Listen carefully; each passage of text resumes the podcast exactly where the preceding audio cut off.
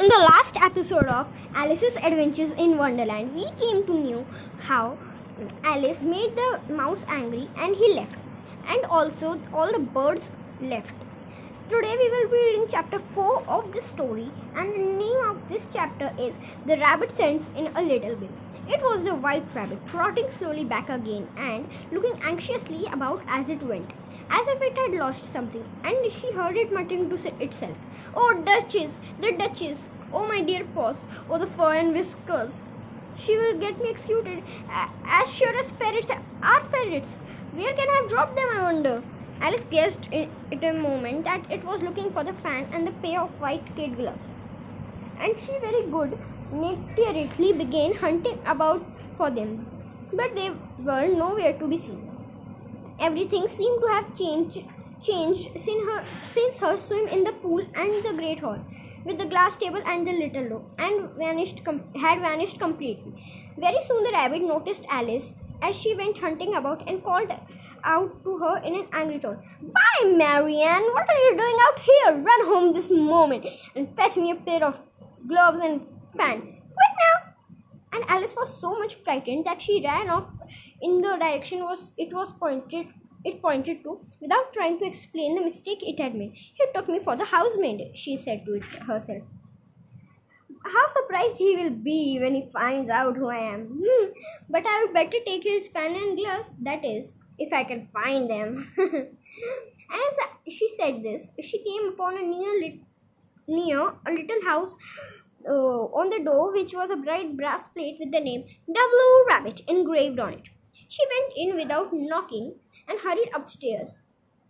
In a great fear lest she should meet the real Mary Ann and turned out to be uh, and turned and be turned out of the house before she had found the and gloves. How cute this seems, Alice said to herself.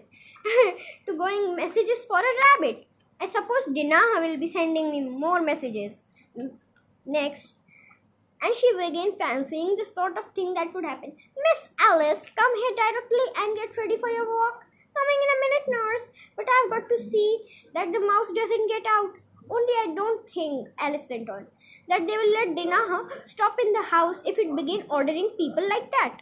By the time she had found her way into the into a tiny little room with a table in the window and on it, as she had hoped, a fan or and two or three pairs of tiny white kid gloves. She took up the fan and pair of gloves and was just going to leave the room when her eyes fell on a little bottle that stood look near looking near the looking glass. There was no label this time with the words "Drink me," but nevertheless she uncorked it and uh, dr- put it in her lips. I know something interesting will sure to happen she said to herself. Whenever I eat or drink some anything, so I will see what this bottle does. I hope it will make me grow large again for really. I'm quite tired of being such a tiny little thing. It so it did so indeed, and much sooner than she had expected. Before she had drunk half of the bottle, she found her head pressing against the ceiling, and he had and it had to stoop to save her neck from being broken. Broken. She hastily put down the bottle, saying to herself, That's quite enough, I hope. I shan't grow any more. As it is, I can't get out of the door. I do wish I hadn't drank quite so much. Alas, it was too late to wish that. She went on growing and growing and growing and growing, and very soon had to kneel down on the floor in another minute. There was not even room for this she tried the effect of lying down on one elbow against the door and the other arm curled round her head. Still, she went on growing and growing and growing. And at last resort, she put out one arm from the window, one foot up the chimney, and said to herself, Now can I do more? Whatever happens, what will become of me? Luckily for Alice, the little magic bottle, the little magic bottle had now its full effect as she grew and she grew no large. Still, it was very uncomfortable, and as there seemed to be no sort of chance of her even getting out of the room again, no wonder she felt unhappy. It was much, much pleasanter at home, thought poor Alice, when one wasn't growing larger and smaller and being ordered about by mice and rabbits. I almost wish I hadn't gone down the rabbit hole. And yet and yet, it's rather curious, you know, what's this sort of like. I do wonder what can have happened to me. I when I used to read fairy tales, I fancied I fancied this kind of thing to never happen. And now I'm here in the middle of one. This ought to be a book written about me. There ought to. And when I grow up, I will write one, I'm sure. But I'm not a grown up now, she added in a sorrowful tone. At least there's no room to grow up anymore here. But then, thought Alice, shall I never get any older than I am now? That will be a comfort one way, never to be an old woman. But then, always have lessons to learn. Oh, I shouldn't like that. Oh, you foolish, foolish Alice, she scolded herself. How can you learn lessons in here? Why there's hardly room for you and no room for any lesson books? And so she and so she went on taking first one side and then the other, making quite a conversation of it altogether. But after a few minutes, she heard a voice outside and stopped to listen. Mary Ann, Marian, said the voice, fetch me my gloves this moment. Then came the little pattering of feet at the stairs. Alice knew it was the white rabbit coming to look for her. She trembled till she shook the house, quite forgetting that she was now a thousand times larger than the rabbit and had no reason to be afraid of it. Presently, the rabbit came.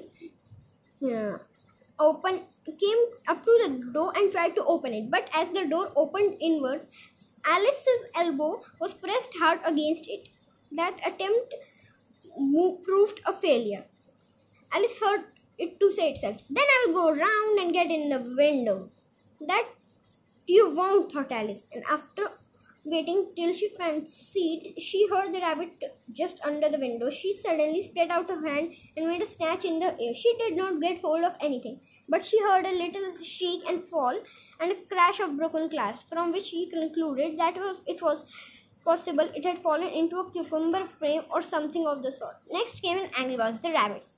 Pat pat. Where are you? Then a voice she had never heard before. Sure, I'm here digging for apples, Your Honor. Digging for apples, indeed, said the rabbit angrily. Here, come and help me out of this. Sounds more broken glass.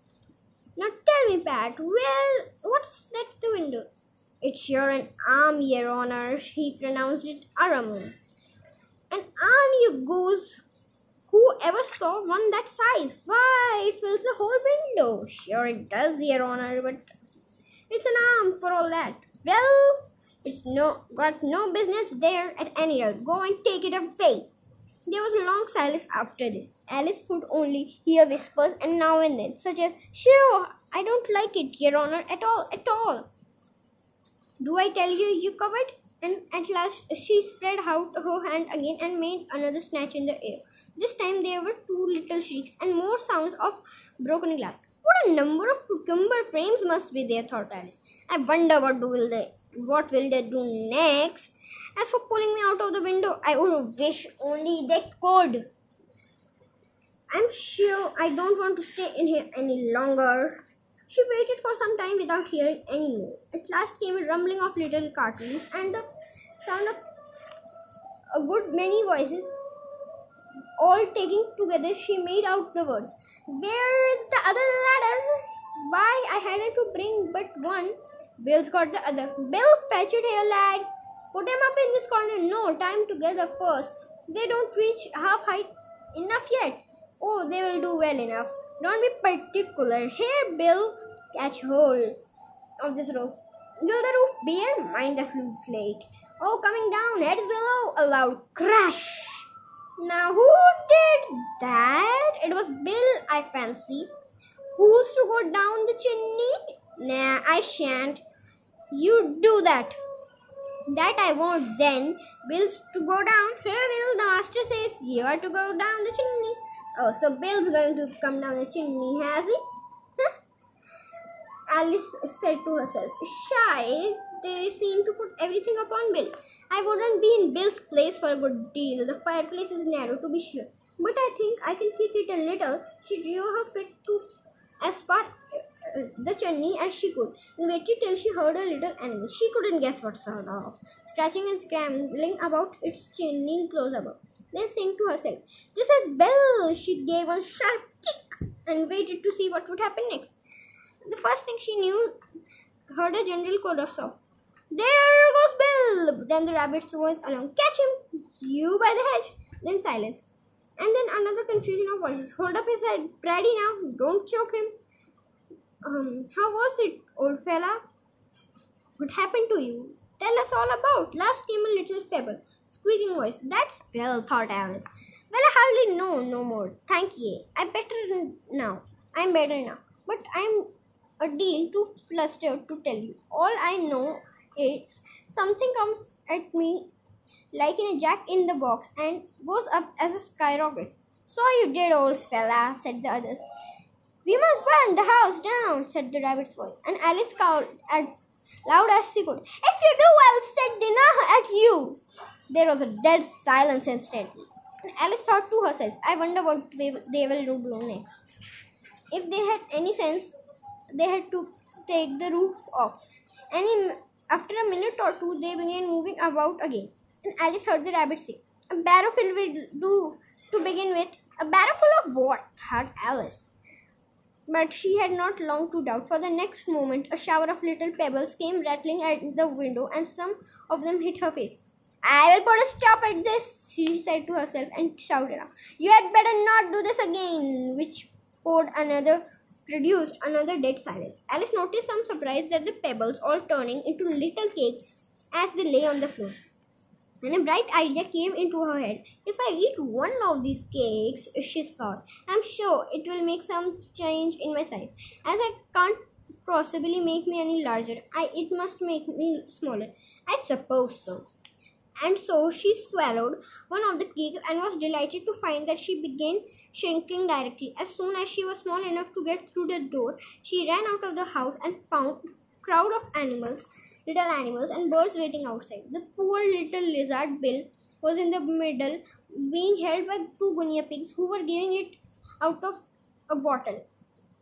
They all made a rush at Alice at the moment she appeared, but she ran off as hard she could and soon found herself in a safe thick wood. The first thing I've got to do, Alice said to herself as she wandered about in the wood, is to grow to my right size. Uh, and again, the second thing uh, is to find my way to, into that lovely garden. I think that will be, be the best plan. It sounded an excellent plan, no doubt, and very neatly and simply arranged the only difficulty was um, that she had no the smallest idea about how to set it. And while she was peering about anxiously among the trees, a little sharp bark just over her made her look up in a great hurry. The, an enormous puppy looking down at her with large round eyes and feebly uh, stretching out one paw trying to touch her. Poor little thing, thought Alice said Alice in a coaxing tone, and she tried hard to whistle to it. But she was terribly frightened that all the time at the thought that it might be hungry, in which case it would be very likely to eat up in her, her in spite of all her coaxing. Hardly knowing what she did, she picked up a little um, bit of stick and held it out to the puppy, whereupon the puppy jumped into the air with, um, off all its feet at once, with a yelp of delight and rushed at the stick and made her believe and made believe to worry it. Then Alice dodged behind with great thistle to keep herself from being run over. And the moment she appeared on the other side, the puppy made another rush to the, at the stick and tumbled head over knees in its hurry to get hold of it. Then Alice, thinking it was very like having a game of play with the cart horse, and expecting every moment to be trampled under his feet, ran round the thistle again. Then the puppy began a series of short charges at stick, running a very little forward each time and a long way back, and barking hoarsely all the while till the last it sat down with a good way of panting, with its tongue hanging out of its mouth, and it, its great eyes half shut. This seemed to Alice a great good opportunity for making her escape.